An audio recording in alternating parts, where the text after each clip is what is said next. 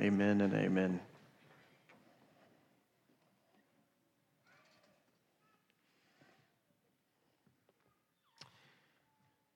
Can you say, can you say, brother and sister, this morning, it is well with my soul? Those words sometimes are very sweet coming off our lips, and sometimes they are a little bit harder. But we know in Him, in Him, it is well. Praise the Lord. If you would turn to Micah chapter 4. As my brother alluded earlier, uh, there is some relief that we are through chapters 1 through 3.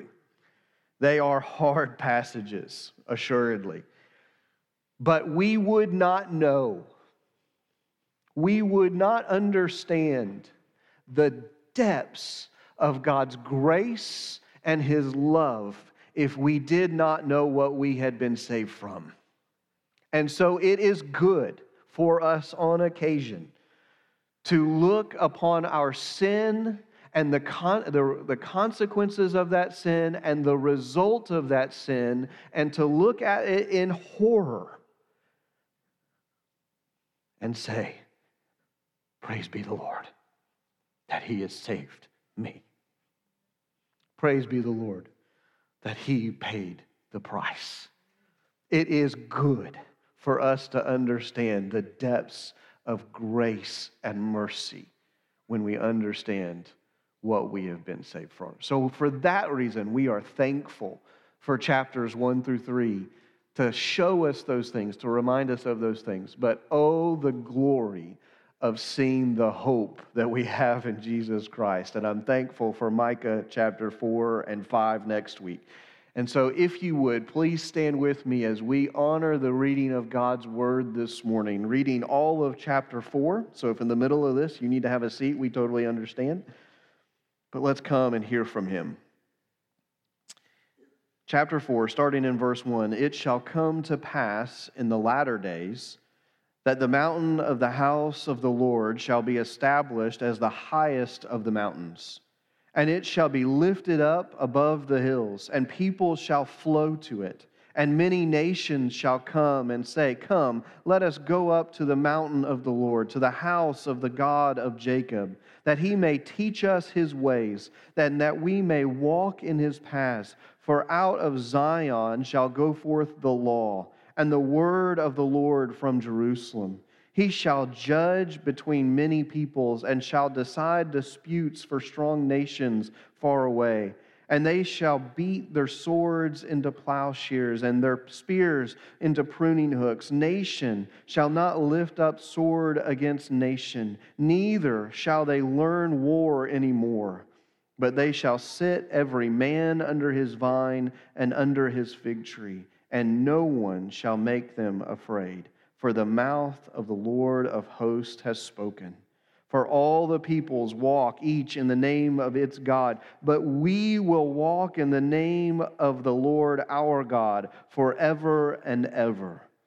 In that day, declares the Lord, I will assemble the lame and gather those who have been driven away and those whom I have afflicted, and the lame I will make the remnant, and those who are, were cast off a strong nation. And the Lord will reign over them in Mount Zion from this time forth and forevermore. And you, O tower of the flock, hill of the daughter of Zion. To you shall it come, the former dominion shall come, kingship for the daughter of Jerusalem. Now, why do you cry aloud? Is there no king in you? Has your counselor perished? That pain seized you like a woman in labor? Writhe and groan, O daughter of Zion, like a woman in labor. For now you shall go out from the city and dwell in the open country. You shall go to Babylon. There you shall be rescued. There the Lord will redeem you from the hand of your enemies. Now many nations are assembled against you, saying, Let her be defiled, and let our eyes gaze upon Zion. But they do not know the thoughts of the Lord. They do not understand his plan, that he has gathered them as sheaves to the threshing floor Arise and thresh, O daughter of Zion, for I will make your horn iron, I will make your hooves bronze. You shall beat in pieces many peoples, and shall devote their gain to the Lord, their wealth to the Lord of the whole earth. Let us pray. Father, we come before you this morning. And Father, we certainly live in a time and a place where it is easy to be distracted, where it is easy to be disheartened and depressed, where it is easy to be disappointed by the things that are going on around us. Father, I pray that as we as we hear from you this morning, this prophecy that you have given to the house of Israel so long ago, Father, I pray that we would be reminded of your promises, that we would be reminded of the hope you have given us, and that you, we would be reminded of our salvation. I pray that if there is one here this morning that is struggling in the midst of, of difficult things, that they would hear of your love for them, of your plan for them, and that they would reach out that they would grab hold of you this morning. We pray this in the beautiful name of Jesus Christ. Amen. Thank you. You may be seated. As I said, the past few weeks we have been confronted in Micah chapters 1 through 3 by the seriousness of our sins. And again, it's good for us to understand some of these things so that we might better understand that which He has given us. You see, the message of repentance, the message of the gospel truly, is a word of warning for those that are headed towards destruction, that it might sound the alarm that they are headed the wrong way. And it is also a message of hope Micah in chapters 1 through 3 gives that message of warning. He reminds us that all of sin is repulsive to God, so much so that when God poured the sin of the world upon Christ on the cross, that he could not look upon it. He had to turn his back. So much so, then more than that when he looks at on the sin of the world, the sin that has taken what God declares as good and has made it evil, that his heart is broken. We understand that not only is it repulsive to God, but all of us have participated. Romans makes it clear that all of us find guilt when it comes to the law. In fact, when you look at a passage like Romans chapter 1, which we read uh, we read a while back, it says that they, people, were filled with all manner of unrighteousness, evil, covetousness, malice. They are full of envy, murder, strife, deceit, maliciousness. They are gossips, slanderers, haters of God, insolent, haughty, boastful, inventors of evil, disobedient to parents, foolish, faithless, heartless, ruthless. When we read a list like that, we're reminded that there is not one of us who can stand before God and say, I am innocent. You may, be a, you may not be a murderer, you may not be a thief, you may not be an inventor of evil as we may define that, but surely we are gossips. Surely we are disobedient to our parents at times we struggle with envy and unforgiveness. At times we struggle with deceit and pride and gluttony. Truly, none of us can stand before Him and declare our innocence. All of us are guilty of that which God cannot look upon. And because of that, all of us are impacted by the consequences we saw in Micah chapter 3 last week that even though it was the leaders who had led the people astray, that it was the kings and the prophets and the priests, that it still impacts those that are under them, those that have allowed those things to continue. that it influences them to do the same. And so we have the consequences. We have things around our world that we see the result of sin, whether it be war or famine, whether it be disease or natural disaster. We see and deal with daily the consequences of a broken world that is the result of humanity, my sin and your sin. All of us are impacted by those consequences in our daily life, but we're even more than that, con- impacted by the consequences of eternity. That we deal with death and we face eternal separation from Him, very literally hell. Again, these are heavy things. But the second, Micah in chapter 4 turns to the second part of the message of repentance. He turns from that message of warning, he turns to the message of hope. He reminds us here in chapter 4, though he may not use the word repentance directly, he reminds us that all of us, all of humanity, has hope in repentance that there is not one, no one that has committed a sin so evil, so dastardly, that they are not within the reach of his grace. Praise the Lord.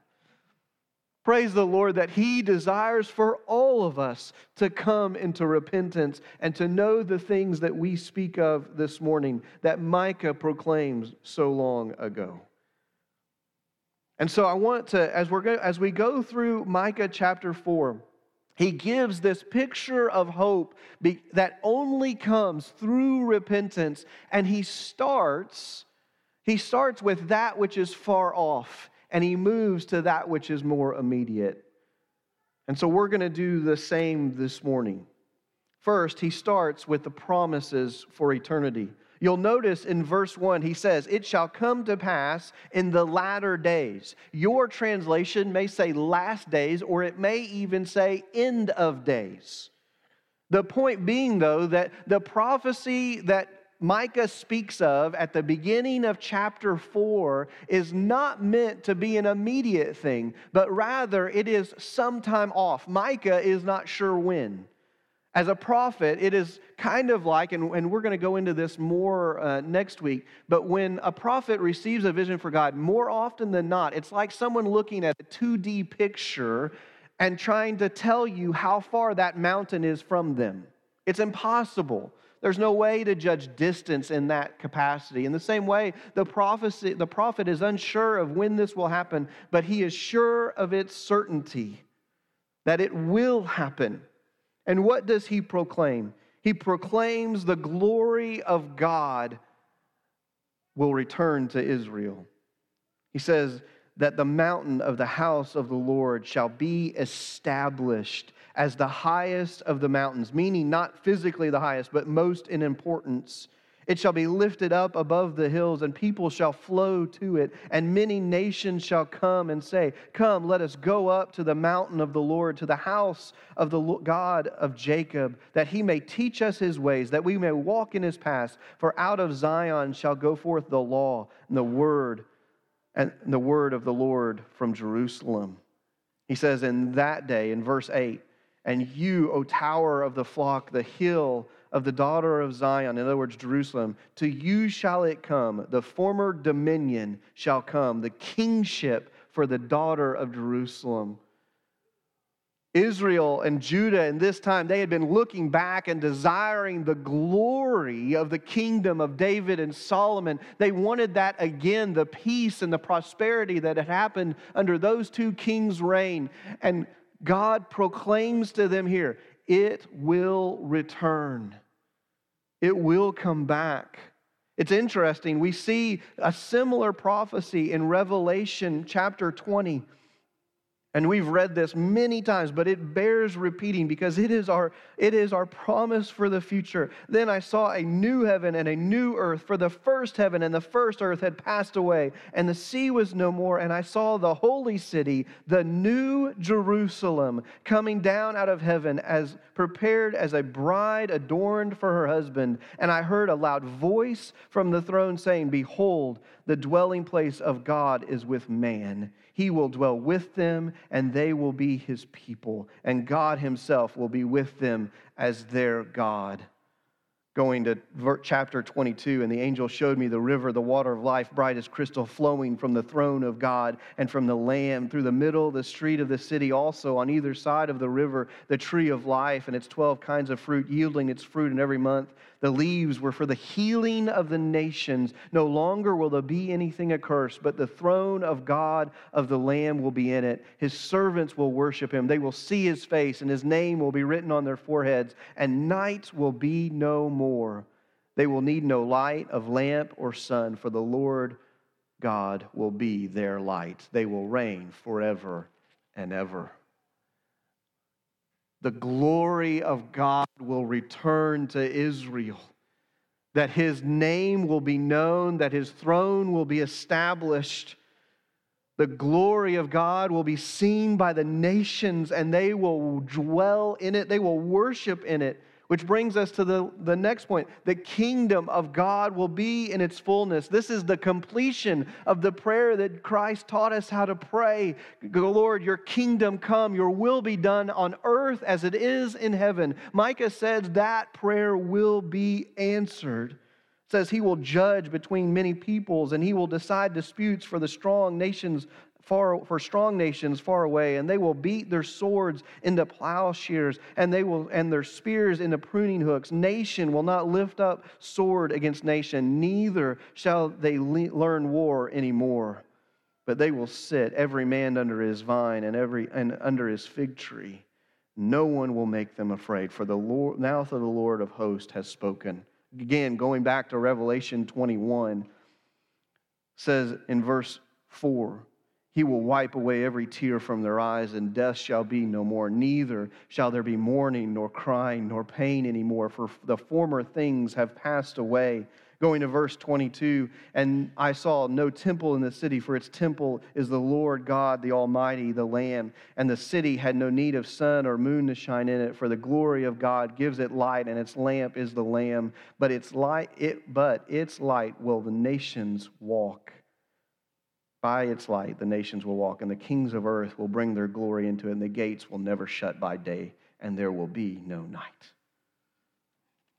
We see this incredible prophecy of Micah of what is coming and we see it encouraged throughout the rest of the prophets. And then, even in Revelation, we see it high and lifted up this idea that there is coming a day when God's glory will come upon the earth, that the old will pass away and the new will be established, and the kingdom will be of God will be established in its fullness for all of eternity. And for that, we look forward and say, Lord, come soon. When we look at a world around us that is racked by war and natural disaster, when we see the lives of individuals destroyed around us over and over again, we look to those promises of no more tears, no more death, and no more disease, of no more night and no more darkness, and we say, Lord, come soon. And oh, that we would remember that those promises are sure. Paul tells us that it, his resurrection is the seal of those promises. It is the assurance. The fact that Jesus Christ did not stay in that grave, but he rose three days later, as the prophets had foretold and as he has promised, is the proof that we can be confident in the promises of eternity that are made. Oh, that we would be excited by that, that we would glorify in that. And yet, for many Christians, we look to that promise of glory, we look to that promise of a new heaven and a new earth, and it seems so distant for, from us that it is not something that we dwell upon as much as we should. It seems so distant from us that it does not change our lives. It does not change our speech and our conduct. We ask, well, what are you going to do for me today? Micah brings it a little closer home then. It's kind of an odd transition. If you look in verse 9 of the chapter, it's a little bit weird because the, the, the first eight verses are all spent talking about the return of God's glory to Israel, and they're exciting and they're hopeful and they're joyous. And then in 9, there is a change of tone. He says, Now, why do you cry aloud? Is there no king in you? Has your counselor perished? That pain sees you like a woman in labor. Writhe and groan, O daughter of Zion, like a woman in labor. For now you shall go out from the city and dwell in the open country. You shall go to Babylon. There you will be, shall be rescued. There the Lord will redeem you from the hand of your enemies. Micah says, the greatness of God, the promise of God is that his glory is coming, that his kingdom will be established. And in that we should be excited. But understand that in the hope for the future, it will not always be easy. In the hope for the future, it will not always be easy. That on this side of heaven, we will, in, we will continue to face difficulties. That we still live in a broken land. That we still deal with the consequences of, of sin in general and even our own sin. Brothers and sisters, this is not just for the lost, this is for us too. We still deal with consequences. We may not deal with judgment, but certainly we still deal with discipline. That when we choose to walk away, that when we choose to take Christ off the throne of our hearts and replace him with another passion, another desire that takes priority, that we still face discipline from a heavenly Father that is not always easy nor pleasant. Micah warns the people yes, his kingdom is coming. Yes, it is a glorious thing, but there is still hardship to be faced. He speaks, as he speaks of the Babylonian exile, of what would happen 115 years after this prophecy.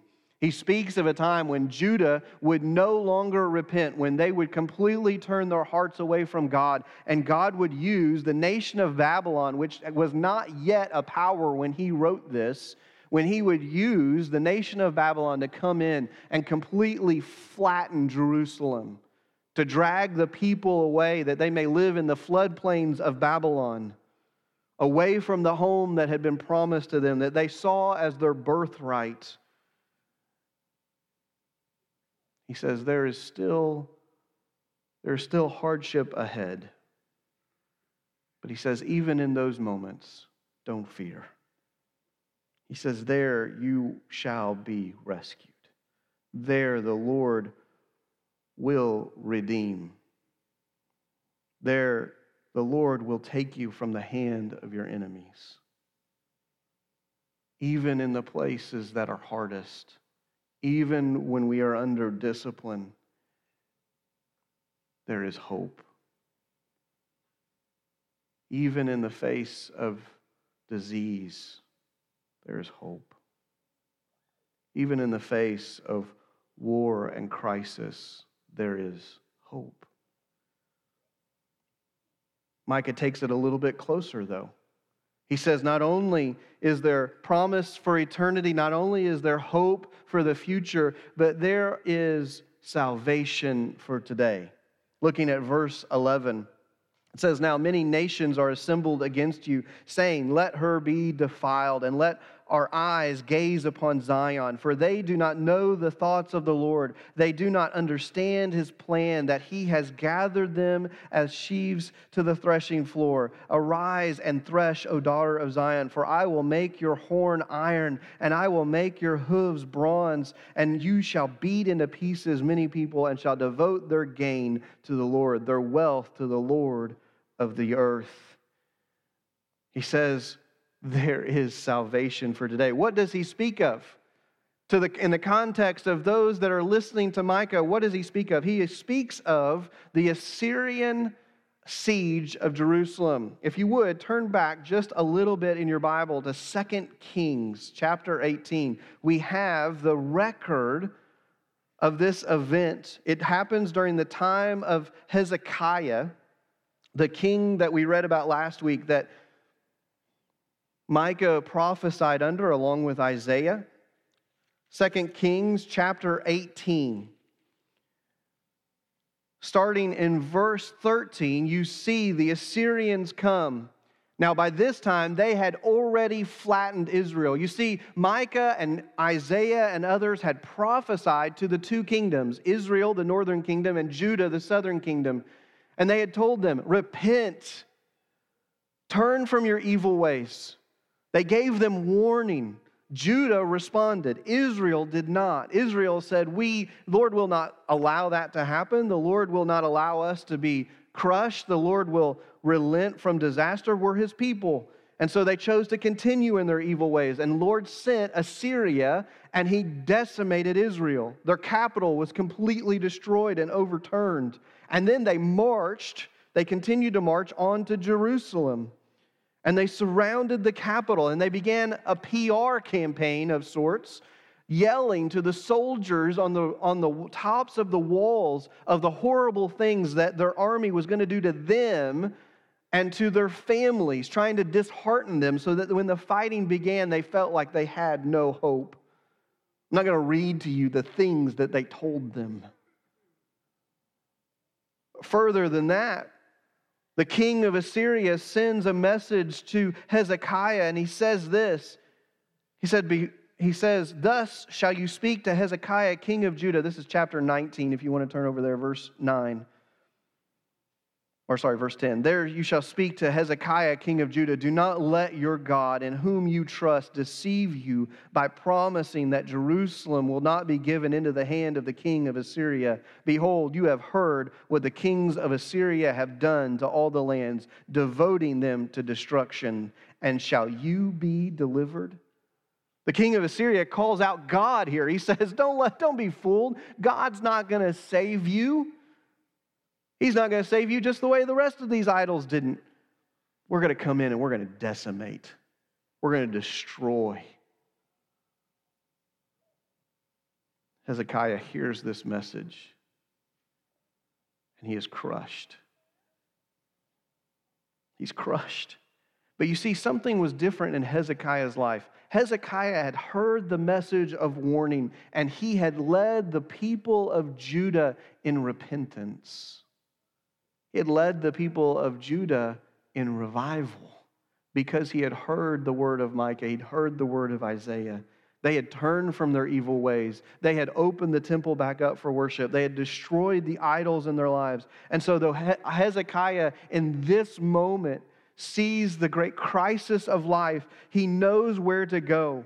And so, in verse 14, it says Hezekiah received, Hezekiah received this letter from the hand of the messengers and read it. And Hezekiah went up to the house of the Lord and spread it before the Lord. And Hezekiah prayed before the Lord and said, O Lord, the God of Israel, enthroned above the cherubim, you are the God, you alone, of all the kingdoms of earth. You have made heaven and earth. Incline your ear, O Lord, and hear. Open your eyes, O Lord, and see. Hear the words of Sennacherib, which he has sent to mock the living God.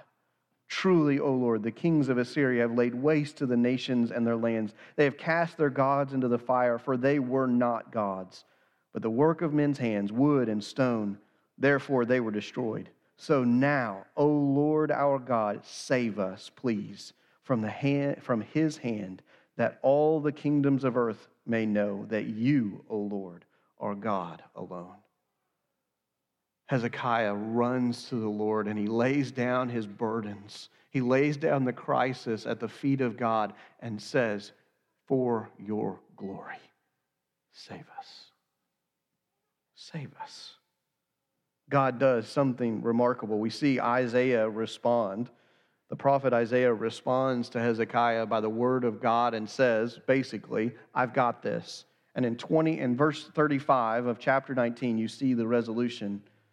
It says, That night, the Lord, that night, the angel of the Lord went out and struck down 185,000 in the camp of the Assyrians. And when people arose early in the morning, behold, these were all dead bodies. Then Sennacherib, a king of Assyria, departed and went home and lived in Nineveh. And as he was worshiping in the house of Nisroch his god, Adrammelech, and Sharezer, his son, struck him down with a sword and escaped to the land of Ararat.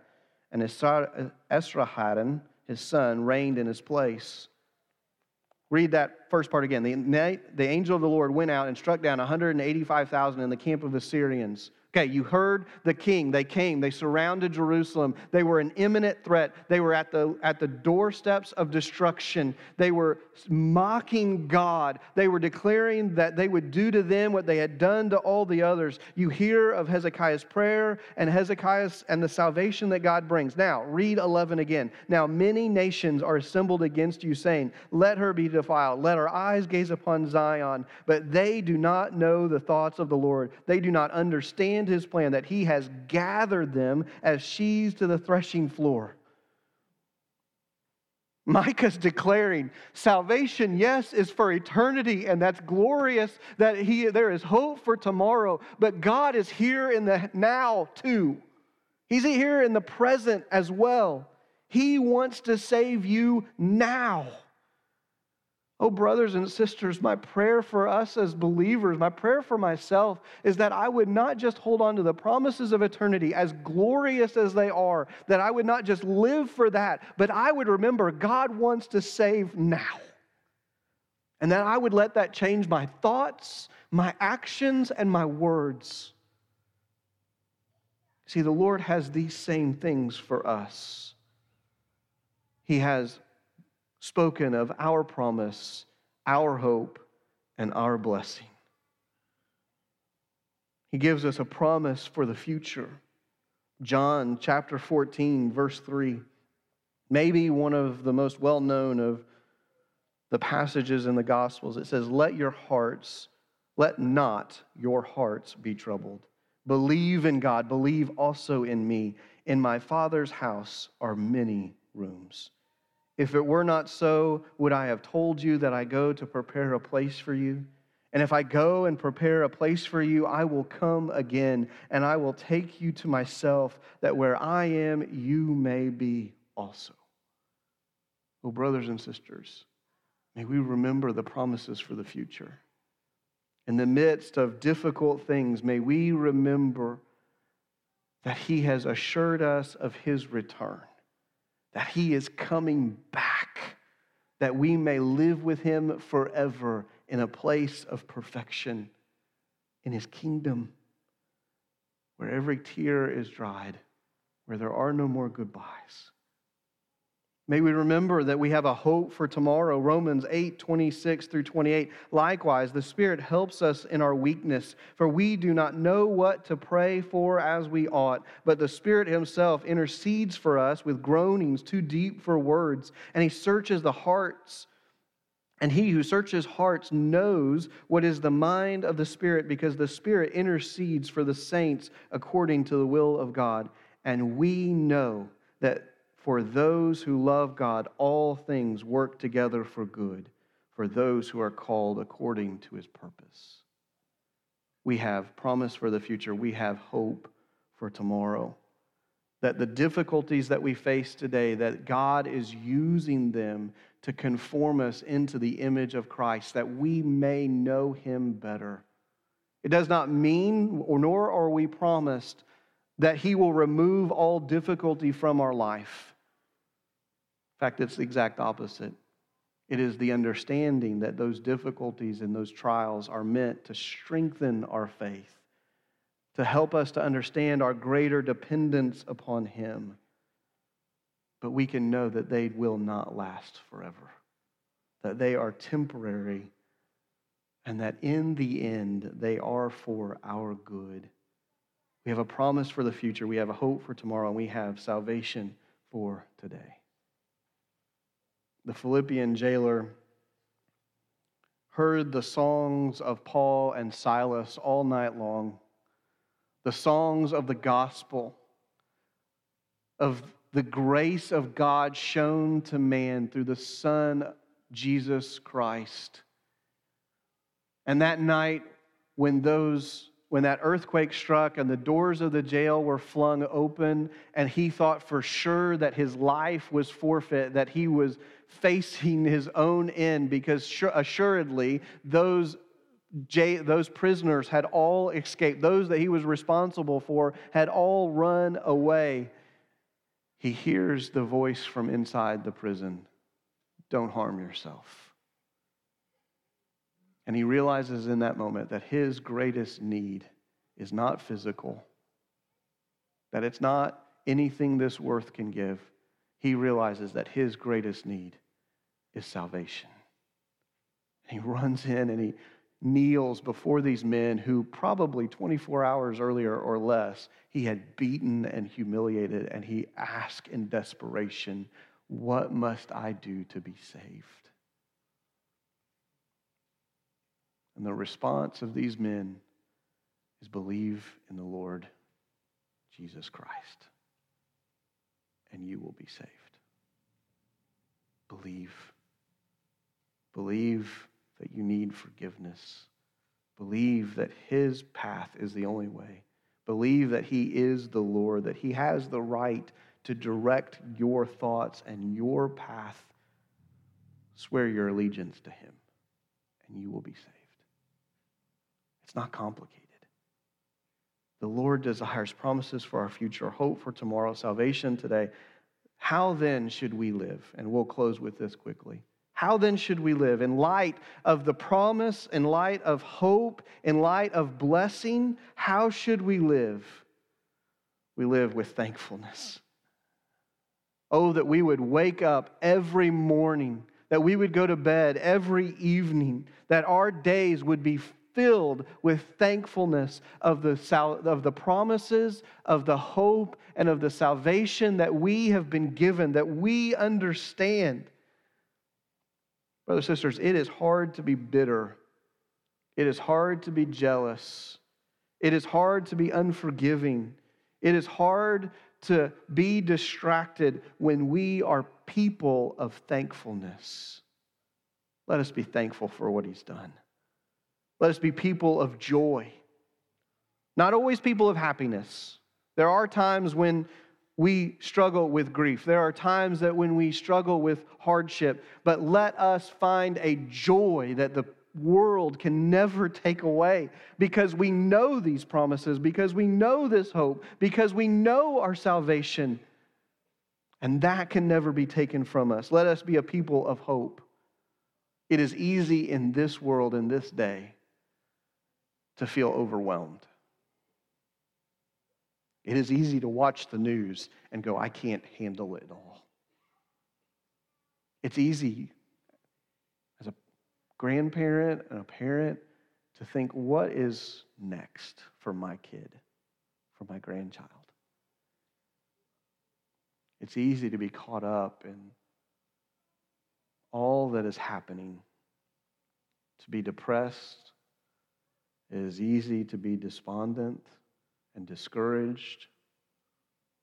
It is easy to be frustrated and even angry.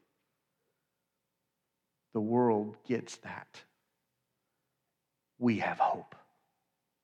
We look ahead and see His work and His promises. We know His salvation. Let us have hope let us not buckle under the pressure of the world, but let us stand tall and proclaim Him to a world that needs to hear joy and hope and salvation. Let us say it from the rooftops He has come and He is coming again. Stop going that way and start following Him that you may know, that you may know Him that you may know all of these things. That we would live lives differently in light of these things so that others may desire them. This morning, This morning, as we ponder upon this, as we ponder upon the promise of heaven and of a new earth and a new heavens, as we ponder upon hope for tomorrow, that God is still working in our lives, as we ponder upon the salvation that He has given us now, may we respond. Maybe you're here and you, you don't have a relationship with Him. You're not following Him. You never really have. Maybe you're, you're a good person, you've gone to church, but you've never really followed Him. This morning, you can know hope. This morning, you can know contentment and joy, even in the midst of struggles. Will you ask Him to forgive you? Will you turn away from the direction you're walking now and the things you're doing now and pursue Him? Believer, if you're here this morning, it is easy for us to get distracted. It's easy for us to have other things in our life that take precedent. It's easy for us to have other passions and desires that we pursue over Him. It's easy for us to get hurt. This morning, will you come and will you just confess and say, Lord, I know that there was something better. I want that first love. I want to remember that promise. I want to remember that hope. I want to remember that salvation. Lord, forgive me. Revival starts when his people repent. I'm going to ask the praise team to come back up, and we're going to have that time of response. Maybe you need to come grab one of us and just say, hey, how do I do this thing called salvation? How, what, what's next? We'd love to grab you and take you and, and lead you in that and help you in that. Maybe this morning you're in the midst of crisis, or maybe there's a sin in your life that that God is convicting you of, maybe this morning you need to just come to the altar. There's nothing special about this place, but there is something symbolic as what Hezekiah did that he comes and he falls on his knees and he just lays it out before the Lord and says, This is yours. I can't do it. Maybe you need to grab a friend and say, Hey, will you come pray with me? Maybe you need to go find somebody and say, Hey, I need to offer forgiveness. Maybe you need to stand and praise because he has promised us, he has given us hope and we have salvation. Let's pray. Father, we come before you this morning. And Father, again, we must say thank you. Lord, as we think about your hope, Lord, as we think about these amazing promises of, of heaven and of your coming, as we think about the salvation that you've given us, that we no longer face the consequences of our mistakes, but that you instead have paid them on our behalf. And Father, I pray that we would have hearts of thanksgiving, that we would sing good praises. I pray that we would be excited about these things. That our lives and our, our words and our actions would be different because of these things. Father, I pray that if there is something else on my heart that comes before you, Father, I repent. Father, forgive me of it. Remove it from me. That you may be first. Lord, we pray this in the beautiful name of Jesus Christ. Amen.